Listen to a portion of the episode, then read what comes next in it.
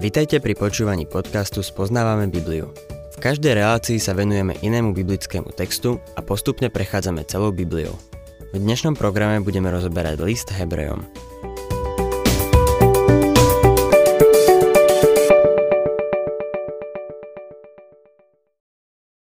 Milí poslucháči, vraciame sa k druhej kapitole Epištoly Hebrejom a naposledy sme skončili pri desiatom verši. Chcel by som sa ešte k nemu vrátiť, lebo mám pocit, že je tu ešte niečo dôležité, čo som naposledy nepovedal. Hebrejom 2. kapitola, 10. verš. Veď sa patrilo, aby ten, pre ktorého je všetko a skrze ktorého je všetko a ktorý priviedol mnoho synov do slávy, cez utrpenie zdokonalil pôvodcu ich spásy. Veď sa patrilo. Bolo to v súlade s jeho osobou a zámerom priviesť mnoho synov do slávy takýmto spôsobom. Veď sa patrilo, aby ten, pre ktorého je všetko a skrze ktorého je všetko. On všetko stvoril a všetko bolo pre ňoho. Ak by ste chceli vedieť, prečo tento svet existuje, tak je to preto, že Ježiš ho chcel. Bola to jeho vôľa. To je pôvod tohto vesmíru vznikol v Kristovej mysli. A ďalej čítame, a ktorý priviedol mnoho synov do slávy. To je súčasný Boží zámer. Boh má takisto zámer, týkajúci sa budúcnosti, ustanoviť svojho kráľa na svetom vrchu na Sione. Boh postupuje podľa svojho plánu, ale teraz povoláva ľud pre svoje meno. Privádza mnoho synov do slávy. Pred malou chvíľou som dočítal list od jedného mladého muža, ktorý upadol tak hlboko, ako sa len dá. Žil na drogách a bol nejaký čas aj vo vezení. Teraz ho pán Ježiš zachránil. Sledujeme to po celom svete. Boh ešte stále povoláva svoj ľud pre svoje meno a privádza mnoho synov do slávy. Cez utrpenie zdokonalil pôvodcu ich spásy. S týmto výrazom pôvodca sa stretávame aj v Hebrejom 12.2 a v skutkoch 3.15. Je to ten, ktorý niečo iniciuje a aj dokončuje. Inými slovami, Pán Ježiš je alfou a omegou všetkého. On je počiatok i koniec. On začína i dokončuje. On je pôvodcom nášho spasenia i jeho završiteľom. Ako to urobil? Tým, že prišiel na túto zem a vzal na seba podobu človeka. Prišiel vykúpiť človeka a zabezpečiť mu spasenie. Zjavil na zemi Boha a teraz zastupuje človeka v nebi. Budeme to ešte vidieť, keď sa dostaneme k téme kňažstva. Čítajme ďalej 11. verš. Veď aj ten, kto posvecuje, ako aj tí, čo sú posvecovaní, pochádzajú z jedného. Preto sa nehambí nazvať ich bratmi. Veď aj ten, kto posvecuje. Byť posvetený neznamená to, čo si bežný človek myslí. Dlhé roky som si aj ja myslel, že to znamená byť milý, dobrý chlapec. Duš posvetenie, keď je použité v spojitosti s Duchom Svetým, súvisí s Božím dielom v nás aby z nás spravil takých reprezentantov, akých tu na zemi chce mať. Je to dielo Božieho ducha v srdci vykúpených. Avšak posvetenie, keď je použité v spojitosti s osobou Krista, ako v tejto epištole Hebrejom, nemá význam očistenia. Nejde o náš stav, ale o naše postavenie, ktoré máme v Kristovi. On spravodlivý zaujal miesto nespravodlivých aby nás priviedol k Bohu a priviedol nás do Božej rodiny. Preto sa nehambí nazvať ich bratmi. V rámci Božej rodiny sa nehambí nazvať nás bratmi. Samozrejme, ja by som sa neopovážil volať bratom, ale on nás priviedol do Božej rodiny. Ako čítame v Rimanom 8.29, on je prvorodený medzi mnohými bratmi. On je hlavou rodiny a nazýva nás bratmi lebo vierou v pána Ježiša Krista sa všetci stávame Božími deťmi. Milí poslucháči, Z tohto je veľmi jasné, že učenie o tom, že Boh je otec všetkých a všetci sme si bratia, je falošné učenie. Je to heréza. Dnes je to zrejme najrozšírenejšia doktrína, ktorá je hodná zavrhnutia. Pokračujme 12. veršom. Keď hovorí, tvoje meno budem ohlasovať svojim bratom a uprostred zhromaždenia ťa budem ospevovať. Tento verš je citát z 22. žalmu, ktorý opisuje utrpenie pána Ježiša na kríži. Prvá časť tohto žalmu opisuje Kristovo poníženie a vidíme v nej vlastne posledných sedem slov Krista na kríži. Druhá časť od 23. verša predstavuje vyvýšenie Krista.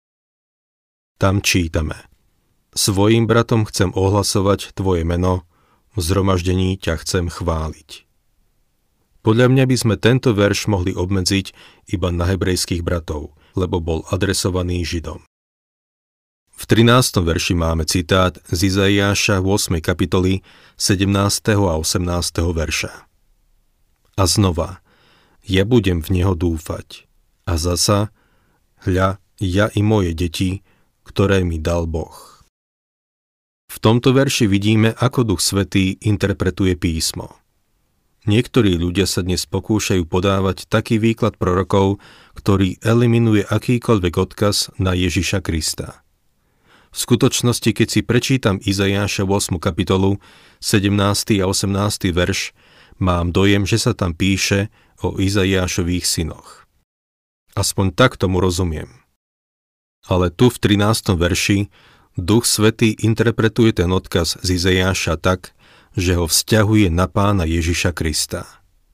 Každý, kto sa teda pokúša eliminovať pána Ježiša z prorokov, odporuje interpretácii, ktorú Duch Svetý dáva v Novej zmluve.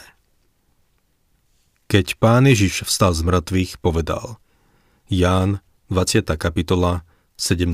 verš Choď k mojim bratom a povedz im Vystupujem k svojmu otcovi a k vášmu otcovi, k svojmu Bohu a k vášmu Bohu. Keď Ježiš povedal, choď k mojim bratom, mal samozrejme na mysli svojich apoštolov, ktorí boli zodou okolností všetci Židia.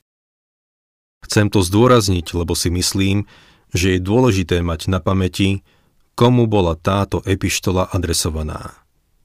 Len tak môžeme podať správny výklad, ktorý nás povedie k aplikácii v našom srdci.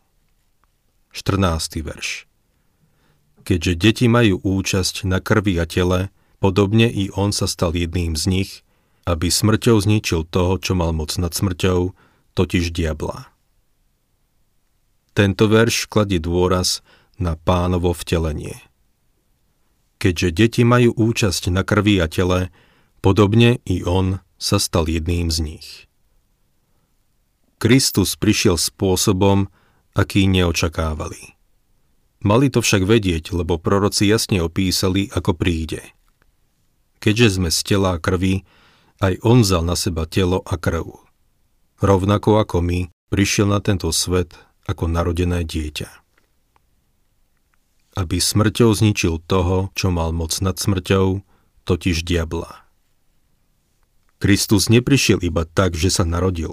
Jeho narodenie nikoho nespasilo, ale aj tak, že zomrel. Spasil nás svojou smrťou, nie svojim narodením či životom. Jeho smrť nám priniesla spasenie a vyslobodenie z duchovnej a väčšnej smrti. 15. verš Aby vyslobodil tých, ktorých po celý život zotročoval strach pred smrťou.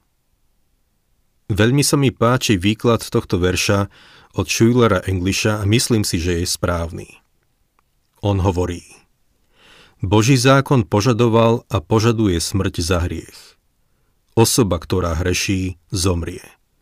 Mzdou hriechu je smrť. V prvom rade Satan bol príčinou hriechu človeka a aj keď je uzurpátor, môže si v istom zmysle nárokovať, aby hriešnik zomrel. Mal moc a autoritu požadovať, aby každý hriešnik zaplatil trest za hriech.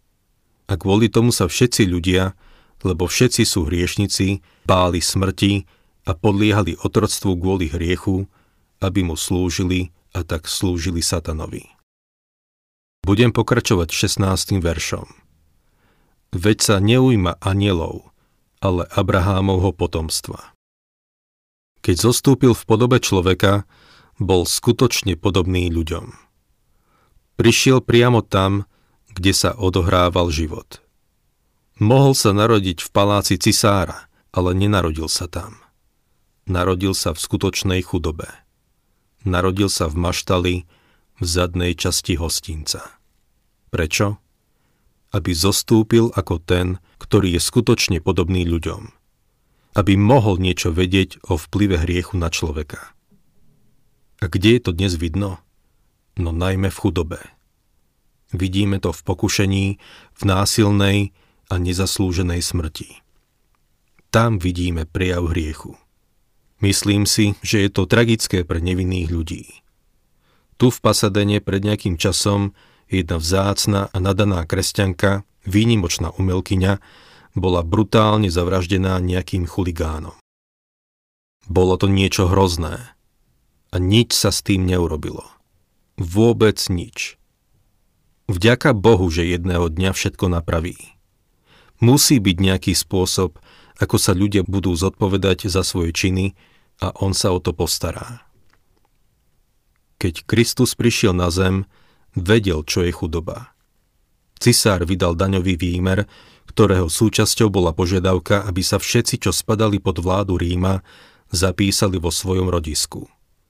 Mária musela ísť do Betlehema, hoci sa blížil čas jej pôrodu. Keď tam prišla, nebolo miesto v ubytovni a tak sa pán Ježiš Kristus narodil v maštali. Od narodenia vedel, čo je chudoba. Pán Ježiš prišiel na túto zem a vzal na seba ľudskú podobu. Vie s nami súcitiť. Nezáleží na tom, kto si alebo kde si. Pozná ťa a rozumie ti. Nielen preto, že je Boh, ale preto, lebo sa stal človekom. Vie presne, cez čo prechádzaš. Na budúce sa k tejto pasáži ešte vrátime.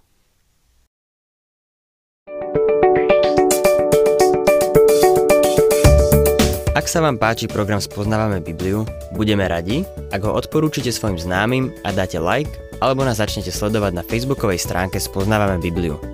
A ak vás niečo oslovilo alebo zaujalo, napíšte nám cez Facebook alebo na adresu spoznávame.bibliu zavinač gmail.com.